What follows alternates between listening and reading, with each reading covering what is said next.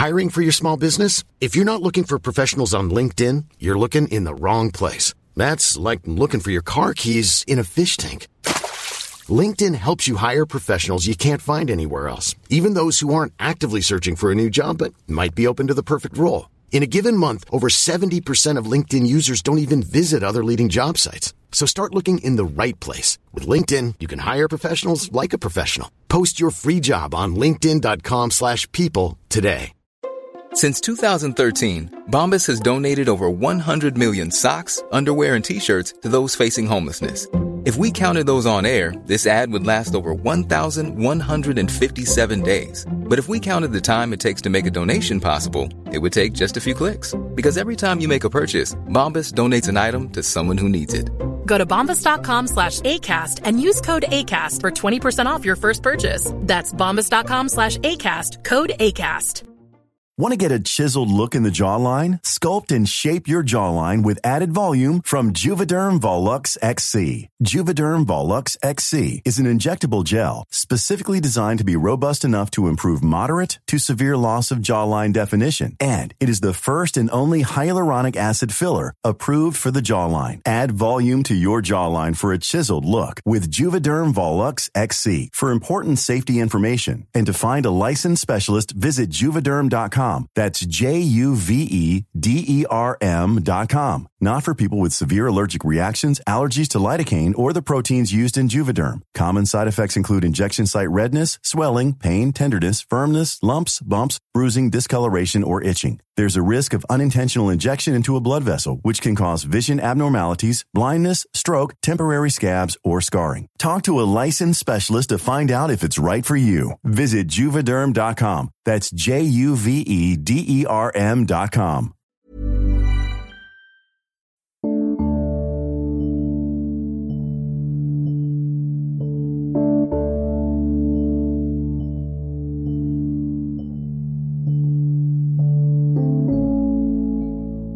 Monstrous Agonies presents Just for Funsies.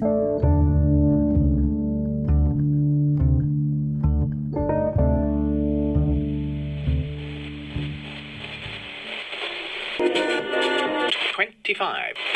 You can just imagine what it's like.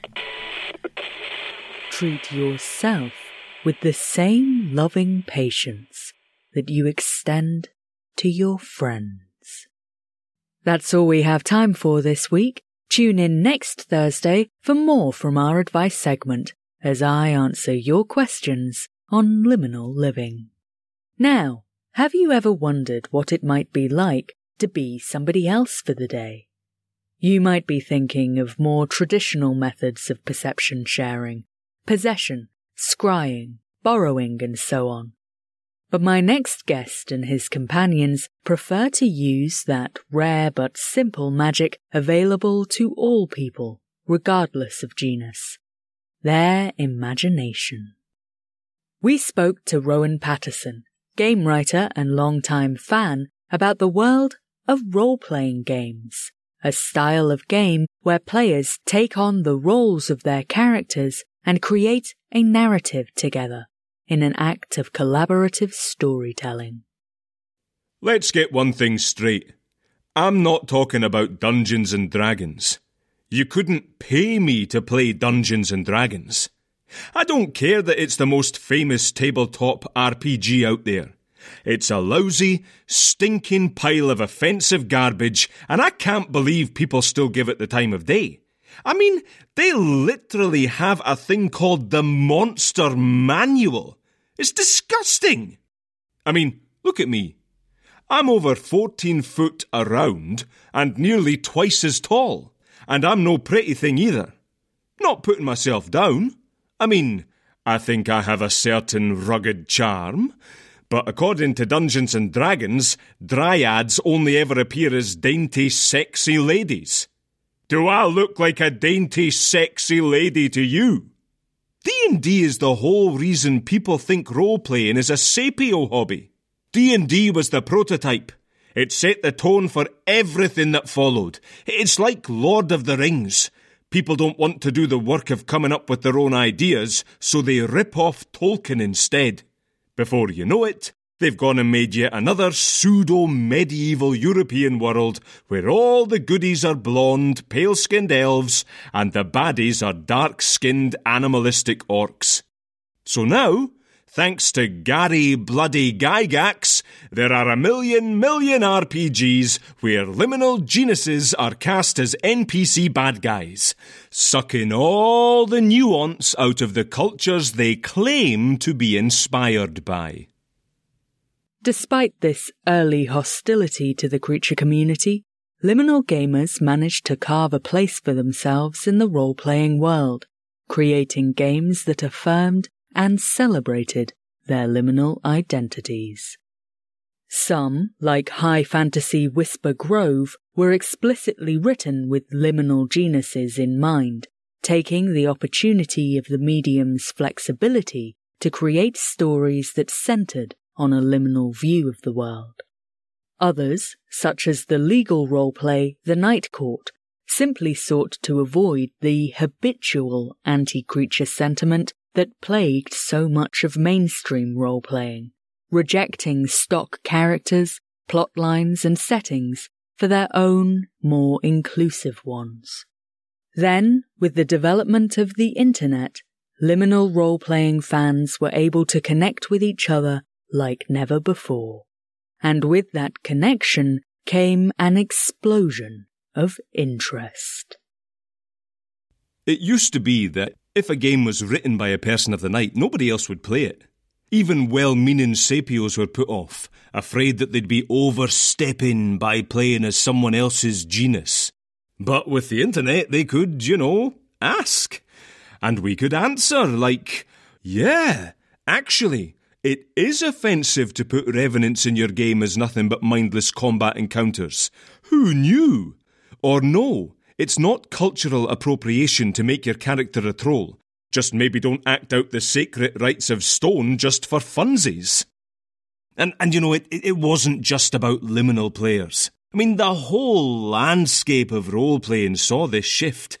People started talking about the racism inherent in certain game worlds, or how to run a game that would be accessible to disabled players. It wasn't a total shift, mind you. You know, there's always arseholes, but, you know, it broke down a lot of those walls. The question of cross-genus role-playing, playing a character whose identity does not match the player's, has long been a concern for those seeking to create more inclusive role-playing communities. Generally speaking, however, that question has only been asked in one direction. That is, whether sapio players can play liminal characters. But since the mid two thousands, there has been increasing interest in games designed specifically for people of the night to roleplay as sapios. For tabletop fans, games like Belchley-on-Sea, Little Shop of Crushing Mundanity, and Moms gave players the chance to explore the sapio world in the comfort of their own homes. Meanwhile, players seeking a more immersive experience, complete with costumes, props, and elaborate character encounters, gave rise to the development of a whole new genre, the sapio live-action roleplay. Oh, I love to slarp. Slarping is my passion. Oh, there's nothing quite like it. Getting together with your friends and spending a weekend wearing your little button-up shirts and going for a coffee. Oh, one of my favourites is Neighbourly, an annual three-day event set on an ordinary residential street. I mean, I say ordinary. There's nobody but sapios, so how can it be, eh? The organisers take over a whole housing development every year. It's incredible. You get assigned a house depending on your character's class and income, and basically spend the whole weekend in character. It's a proper little community, with a wee shop and a pub. Oh, there's even a takeaway so you can pretend you're going to order something new and then end up getting the same thing you always do. It's totally immersive. I like the office-based games best, though. I've got a character called Scott who I've been playing for a few years now. He works in sales. He wears Lynx Africa, even though he thinks he's too old for it because his mum buys him a gift set for Christmas every year. Oh, and he's got a secret cat called Philip, who he's hiding from his landlord. It's so sweet. I, I know it looks daft from the outside. Honestly, it's pretty daft on the inside too. I mean, the last time I went to an office game, one of my pals had a personal goal of getting sent to H R, only he ended up getting his tentacles caught in the photocopier trying to work out how to make copies of his arse. Oh, on one level, that's all it is, just a bit of fun. But on another level, I don't know, it sort of becomes this weird thing you're making together. And you have to take it seriously, at least a bit. It only works if you're all going along with it. Now, I know Scott's not real. I'm not delusional. But he feels real. When I'm standing there in my wee suit, clicking through slides and saying things like, well, we haven't yet hit the tipping point where this is going to yield real dividends, but the potential R O I in future cycles is significant. I mean, it feels real. Like we're making something real together. Silly, but real. In recent years, some sapio voices in the role-playing community have expressed concerns about such games, accusing the game's creators and players of cultural appropriation. Rowan left us with this word for such would-be critics. Cultural appropriation? Jog on. First and foremost, living in a house is not a culture. Office core is not a culture. There's no such thing as sapio culture, and even if there was, I think it'll survive being poked fun at by a bunch of geeky creatures in fancy dress. But hey, you know what? If you're a sapio and you're listening to this and thinking we're taking the mick, I'll make a deal with you. If any one of your sapio listeners manages to go the whole festive period without seeing another sapio dressed up as an offensive creature stereotype, not a single Primarch zombie or a bin bag vampire, then we'll pack it in and call it a day. How's that for a deal, eh? Cultural appropriation, my whole, you don't know what they're talking about. Bunch of numpties, what is going on in this world? Our thanks to Rowan Patterson.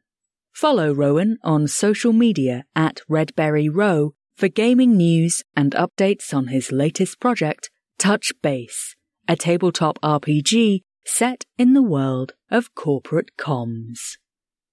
Time now for the news.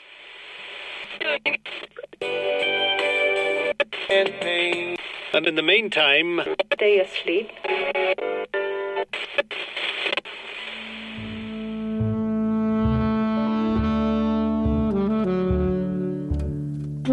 Just for Funsies was written by H R Owen and performed by H R Owen and Alan Bergen. You may know Alan from The Amelia Project, a dark comedy podcast about a secret agency that fakes its clients' deaths. Alan also stars in The Secret of Saint Kilda, where he plays charismatic con man Lachie McGregor, who fakes his death, bit of a theme here, Alan, and makes his new home on a small Scottish island among the members of what is definitely not a cult.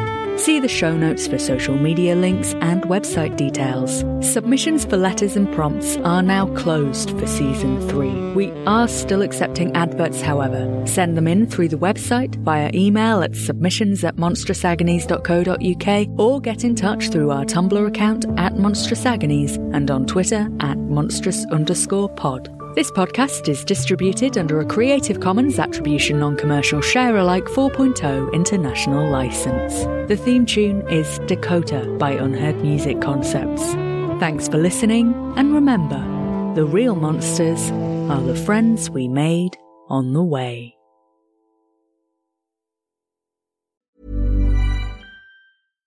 Selling a little or a lot? Shopify helps you do your thing however you cha-ching. Shopify is the global commerce platform that helps you sell at every stage of your business. From the launch your online shop stage to the first real-life store stage. All the way to the did we just hit a million orders stage. Shopify is there to help you grow. Shopify helps you turn browsers into buyers with the internet's best converting checkout. thirty-six percent better on average compared to other leading commerce platforms. Because businesses that grow, grow with Shopify. Get a one dollar per month trial period at shopify.com slash work. Shopify.com slash work. If you're looking for plump lips that last, you need to know about Juvederm lip fillers. With Juvederm Volbella X C and Juvederm Ultra X C, your lip look, whether it's subtle or bold, can last up to one full year with optimal treatment and no additional maintenance. Find a licensed specialist and see if it's right for you at Juvederm dot com today. That's J U V E D E R M dot com. Add fullness to lips in adults over twenty-one with Juvederm Volbella X C or Juvederm Ultra X C. Do not use if you have severe allergies or a history of severe allergic reactions, or if you're allergic to lidocaine or the proteins used in Juvederm. Tell your doctor if you have a history of scarring or taking medicines that decrease the body's immune response or that can prolong bleeding. Common side effects include injection site redness, swelling, pain, tenderness, firmness, lumps, bumps, bruising, discoloration, or itching. As with all fillers, there's a rare risk of unintentional injection into a blood vessel, which can cause vision abnormalities, blindness, stroke, temporary scabs, or scarring. For full, important safety information, visit Juvederm dot com. Planning for your next trip? Elevate your travel style with Quince. Quince has all the jet-setting essentials you'll want for your next getaway, like European linen, premium luggage options, buttery soft Italian leather bags, and so much more. And is all priced at fifty to eighty percent less than similar brands. Plus, Quince only works with factories that use safe and ethical manufacturing practices.